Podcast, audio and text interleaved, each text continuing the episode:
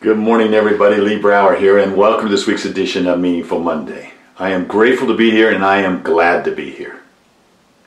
You know, opportunities are like sunsets. Wait too long, and they're gone. This last weekend is Father's Day. It's a wonderful day. No matter what, we all think of our fathers, don't we? No matter what, whether they're here or they're gone. And hopefully we have pleasant thoughts. I think the longer our fathers are gone, the greater they become, perhaps. You know, and I look at my own father, and what a great man he was. What a great leader he was in terms of setting the example. Nobody worked harder than my father did. He loaded trucks of produce in Los Angeles. He would go there at midnight. He would work all night and work late into the night, the next early in the next night, and sleep for a few hours and do it over again. And he would drive this old iron-sized truck out and um, deliver it to restaurants and and uh, fruit stands and small markets and come back and do it again. Why? To take care of his family. Why? Because he grew up in the Depression. Why? Because he knew that that was the way that he could love us the most and take care of us the most. Did he ever express, I love you to me? I don't remember back then. I do remember one time he said, Hey, Hot Rod. And that one moment, that one saying of Hot Rod, that one term of endearment has stuck with me to this day, to this very day. But you know, as we got older, we had a cordial relationship. We were good friends in so many ways. We would laugh and joke, but we never had that close level of intimacy, that close level of love, of saying I love you, and that father-son love that is so endearing um, was missing. And uh, I knew that we needed to talk about it. I didn't know that he knew that we needed to talk about it. And I didn't know that we were drowning. That we were drowning, slowly drowning under the words that we weren't saying. But as time went on and we kind of weren't apart like this, we lived farther apart.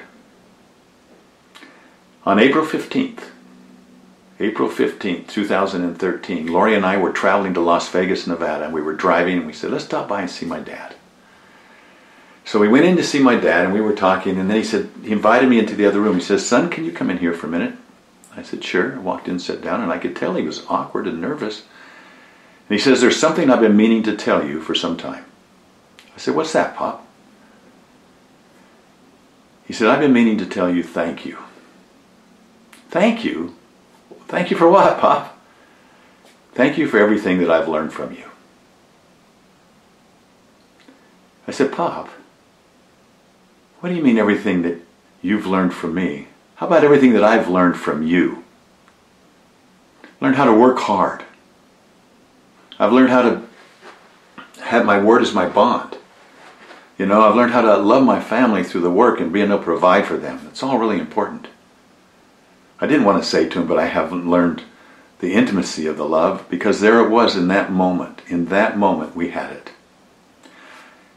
Three days later, we get a call. He's had a cluster stroke. That moment was the last chance I had. The last chance I had, and he's the one that took it. How much would I regret that? They say that regret is all about the chances we didn't take, and we should live our life without regret. Well, that would be wonderful, but guess what? I already have regrets. It's a matter of what you do with the regrets. And thank goodness this is one regret I don't have to have. So, what are the regrets that you may have in your life? What are the relationships that you have? Whether it's in your business, whether it's in your personal life, wherever it is, don't put it off. Sunsets if you wait too long, they're gone. Have a wonderful and meaningful week. I'll talk to you next week. Bye bye.